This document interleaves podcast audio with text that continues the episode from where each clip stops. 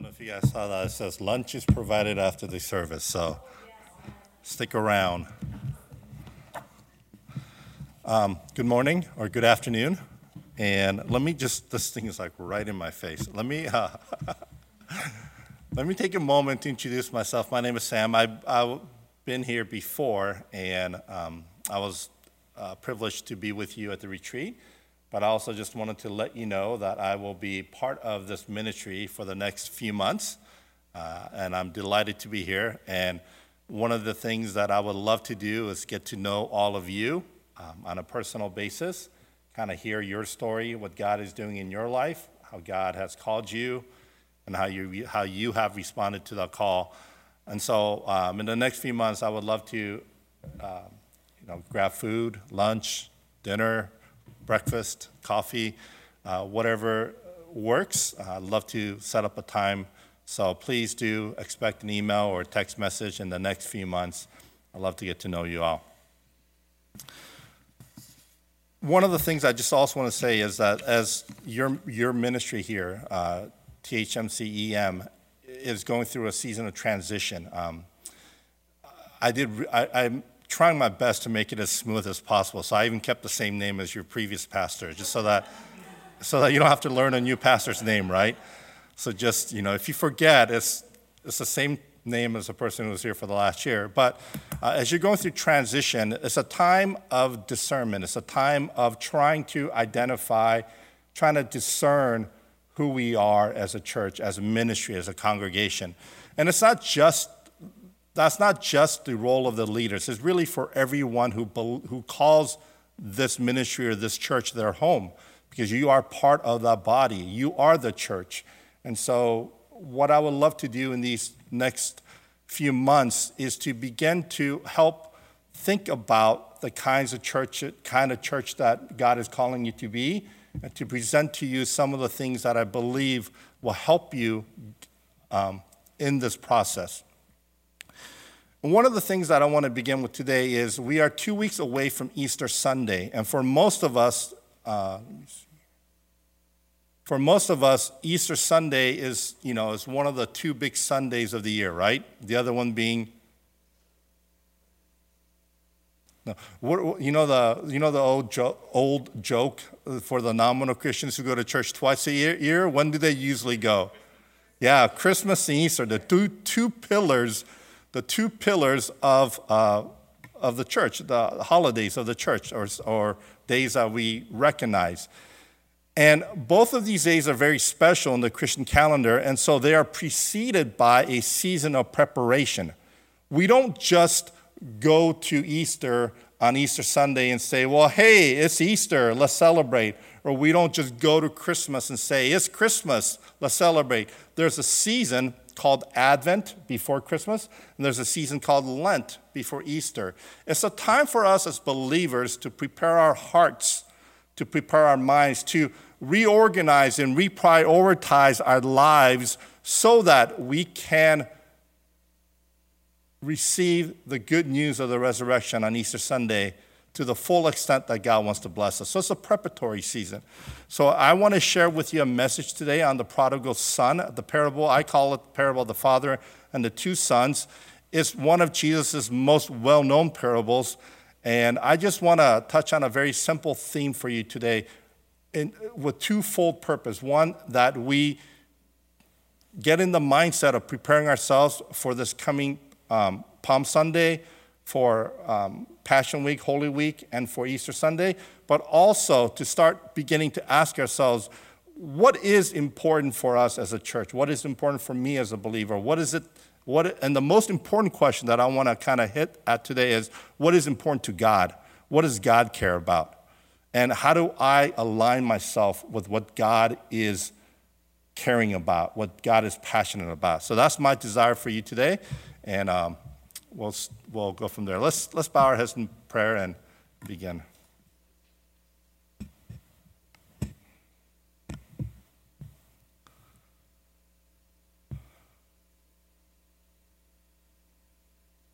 Father, we know that you love us. We know that you give us your word that we may know you and know you and to love you and to worship you. But Father, we also know that the state of our heart has so much to do with how this word bears fruit in our life. And that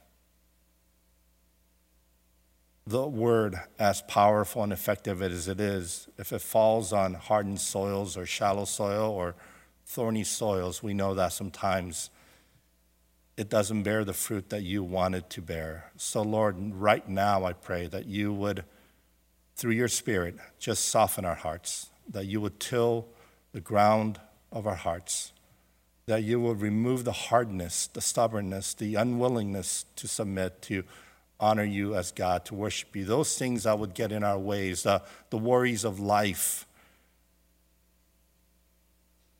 I pray, oh God, that through your Spirit you would just now prepare our hearts to receive your word and that your word would bear fruit in our life. In Jesus' name we pray. Amen. All right.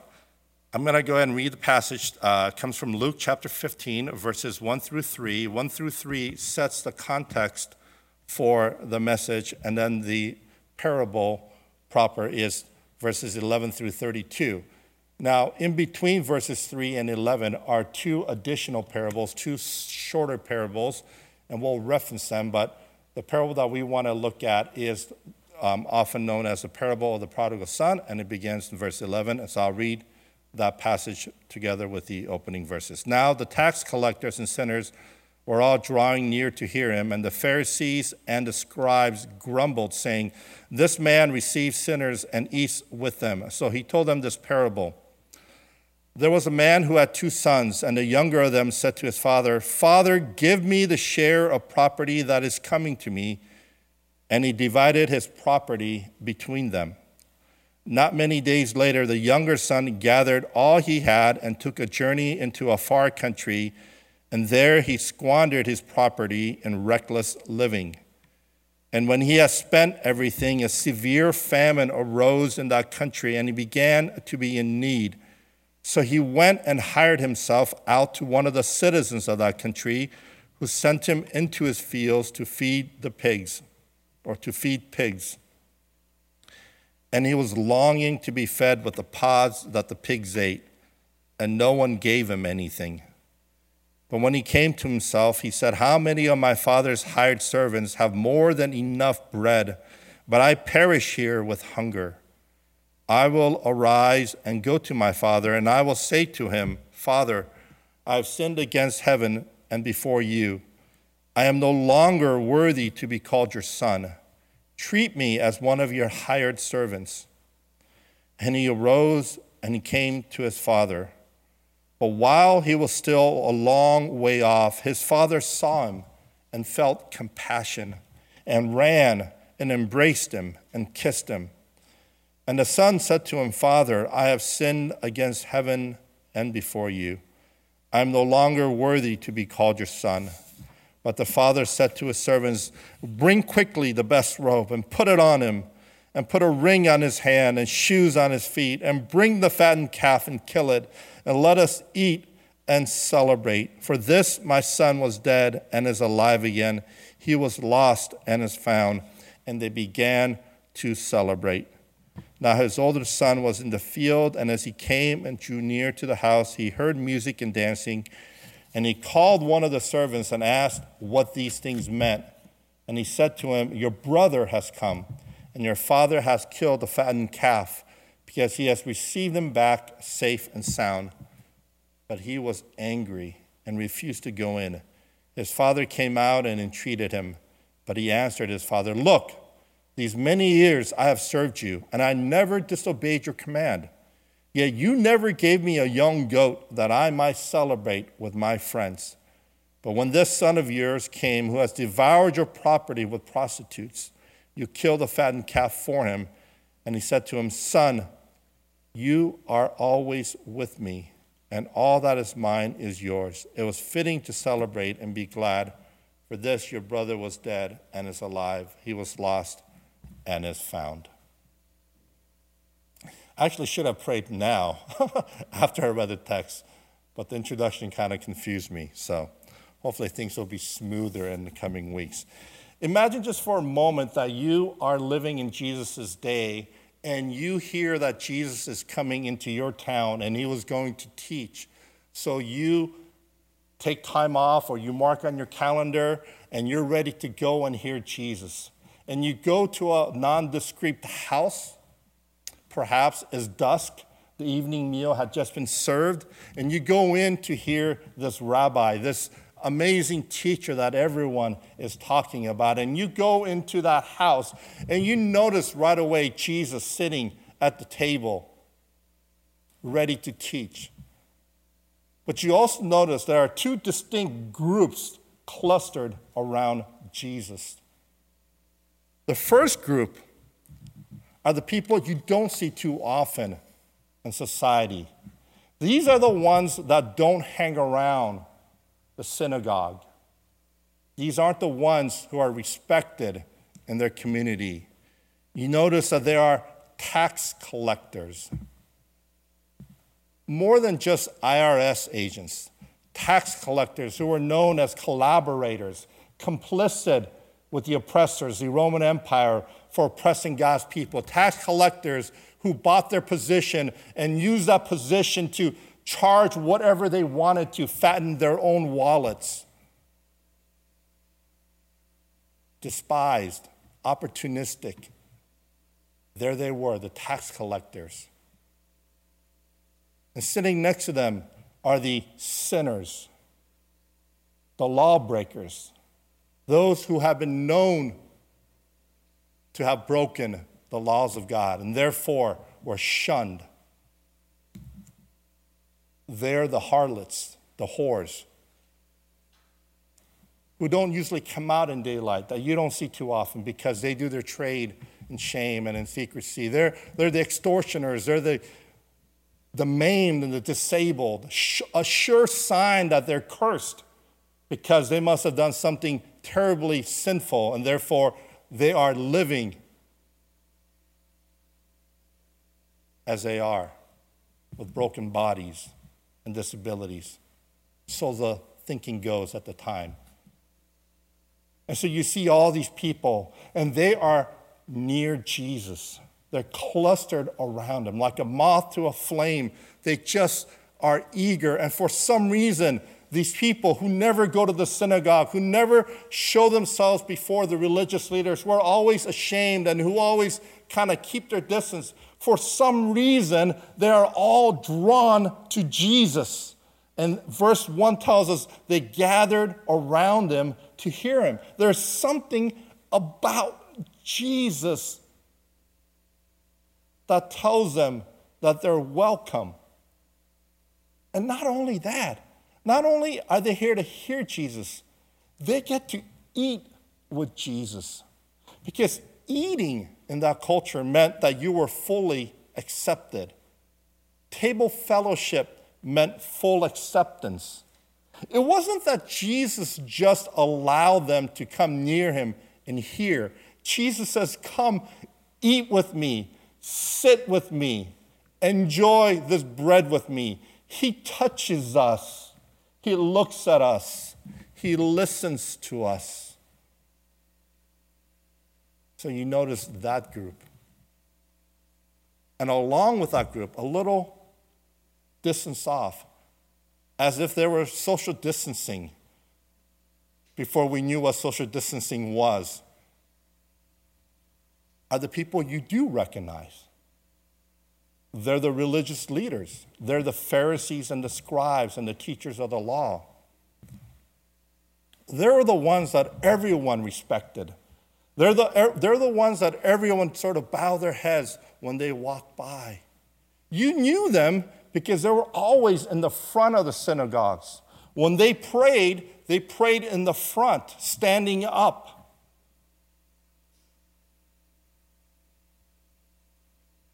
They were the ones that caused a ruckus or made a racket whenever they gave out almsgiving.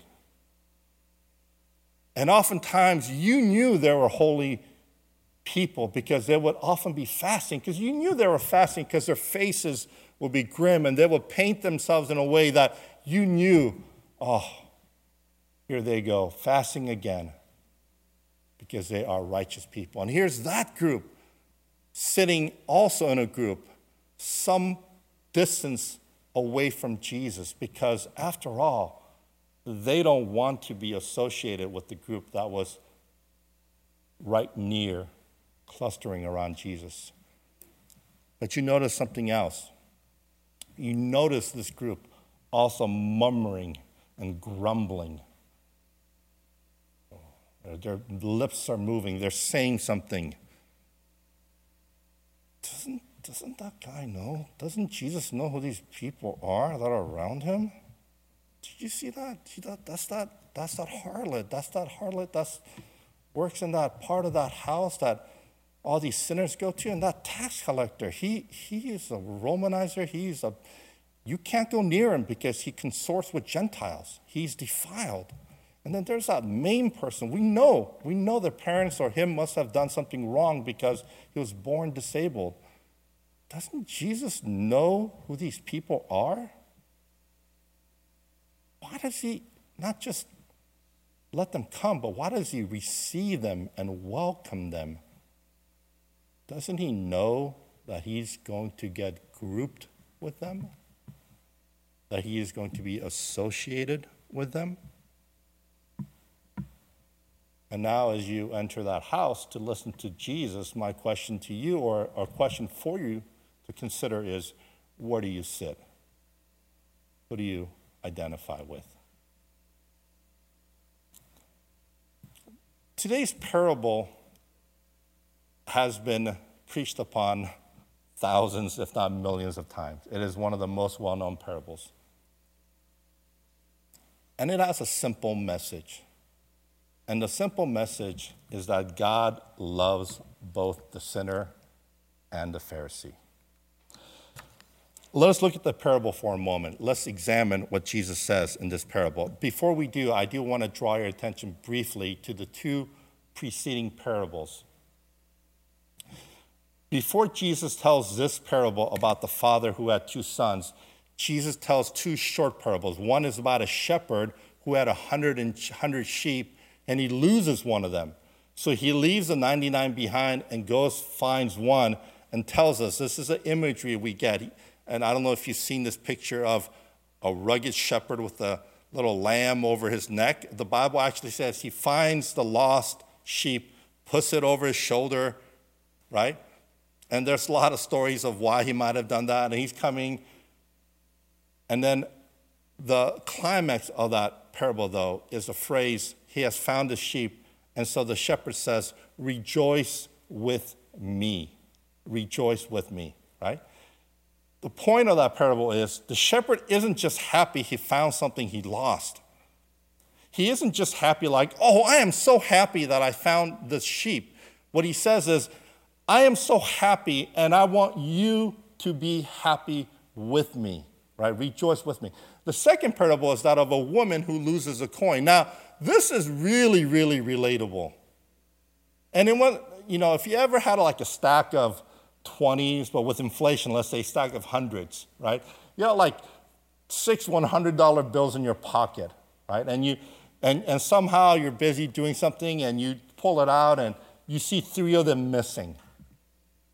Okay? Now, I'm pretty sure, okay, unless you are filthy rich, all right, and you really don't care, most of us would be like, expletive, I gotta find where I dropped those three bills, right?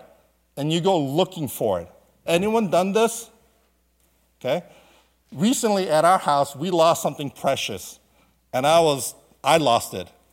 And I was, pardon my French, crapping in my pants. My father in law was kind enough, he went to the trash outside, dug through all the trash, and found it. And you know what my reaction was? Aha, happy. If you lost three $100 bills, you would look for it. And when you find it, what is it that you do? You go, oh, good, I found it. I found it. All right, I found it. Especially if you lost it for a while and you thought you would never get it back. You've almost given hope. You find it, you're happy. So people understand this emotion. And this woman also says, Rejoice with me. Rejoice with me. And then now for the finale, Jesus says, There was father who had two sons. He tells the story to wrap up the sentiment that this simple message that he wants everyone to hear. He says, There was a father who had two sons. The younger son said to the father, Father, give me my share of the inheritance that will be mine when you die. I want it now. I can't wait till you're dead. I kind of want you to be dead to me now so that I can get what is mine, which would have been about one third of the property because his older brother would receive double what he would normally get. He says, I want what's mine so that I can go out and live my life. And so the father gives the son what he asks. Son gets the money, goes out, squanders it. The word, word here is reckless. And he spends all the money, uses it up. Famine comes in the land. He finds himself without a job, without resources, and he's hungry, he's destitute. He hires himself to work for pig farmers. Now, remember, this is a Jewish community, right? Very kosher. And he's sitting there with the pigs, wanting to eat the little pods, these, these carob pods, known to be the food of poor and people and livestock. He's looking at that as if it's filet mignon, like he's, he's that hungry. And then he comes to his senses. He says, At my father's house, even the servants have plenty of food. I will go, I will repent, I will return to my father. And so he does. And as he goes, he recites what he's going to say. Right? Have you all done that ever? Gonna apologize to someone and you're kind of practicing what you're going to say? It says, practicing, practicing, practicing, say it over in his head Father, I've sinned against heaven and against you. I'm no longer worthy to be called your son.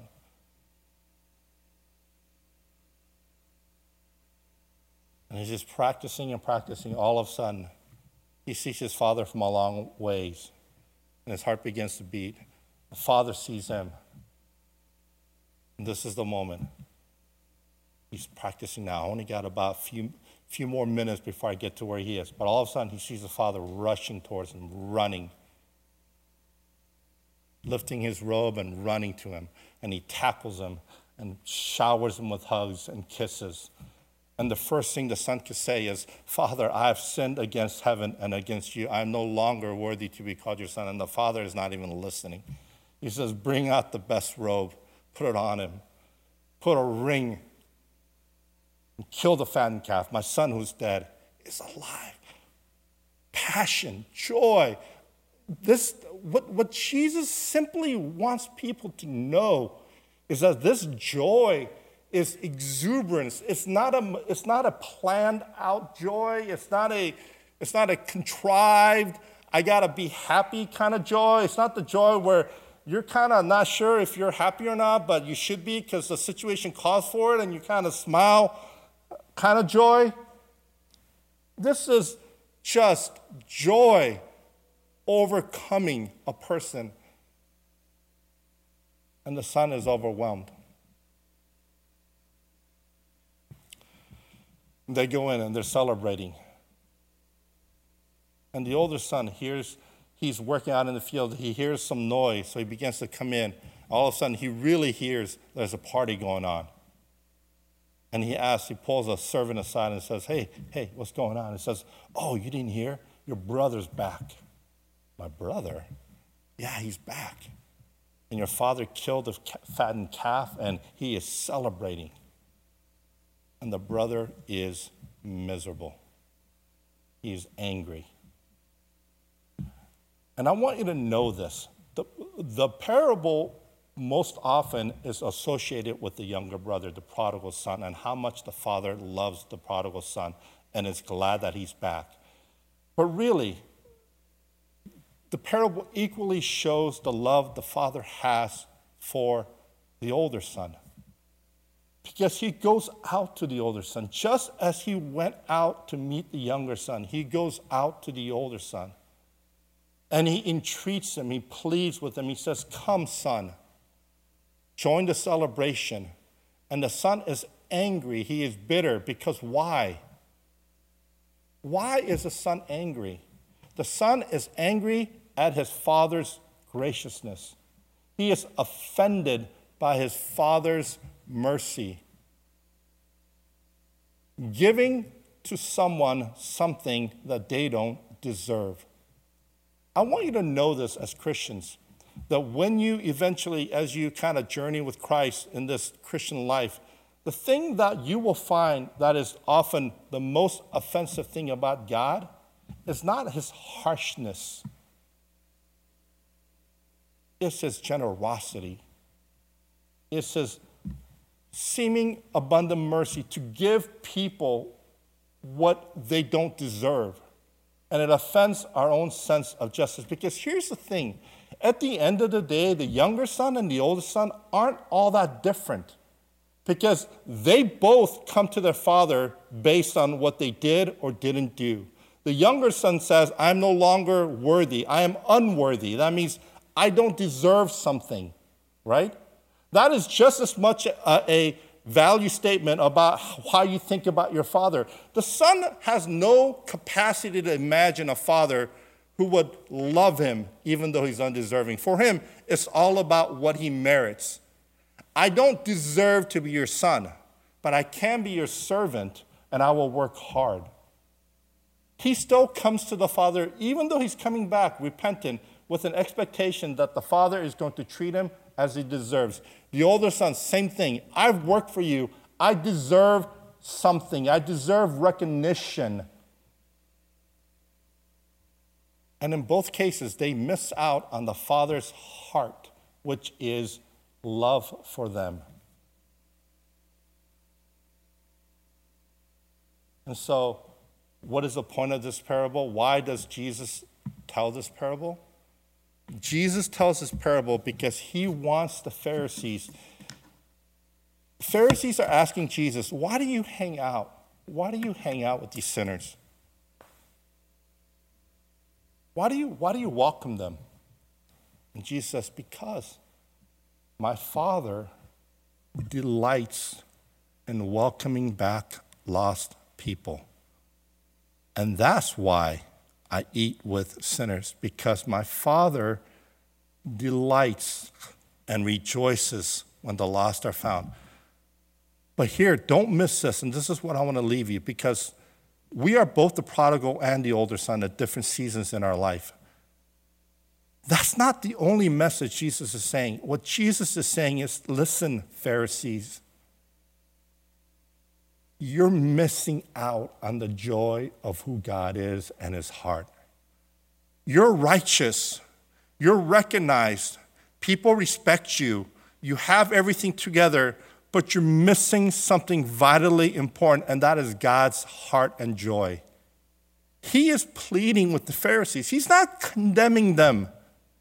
He's not saying, you just don't get it. You guys are just snotty, upright, critical, judging people. The reason he tells this parable is he's saying, God is pleading with you. I am pleading with you. Open your heart. God does not treat you as you deserve. God is more gracious than we can ever imagine. And when God saves a sinner, he not only does so, but he does so with joy and gladness. And he's pleading with the Pharisees come and join the celebration. This is what God is saying to us today. It's not just about helping people come to know Christ, it's not just about being good Christians or doing the right things. It's about rejoicing with the Father. It's about knowing God's heart and having our hearts aligned with His so that we also rejoice when the lost are found. THMC, what kind of church do you want to be? The world is broken, the world is hurting. And God wants us to share the good news of the love and grace found in Jesus Christ. Because when God heals and saves, there is joy. And what God wants to give you and me is that joy, is the joy, is the joy. And that is, I believe, the heart of the parable that I hope you are encouraged with, and that your heart will also align with God. And not just look at things with a coolness and, and kind of a distance, but really allow your heart to celebrate and rejoice when someone comes to God. Let's pray.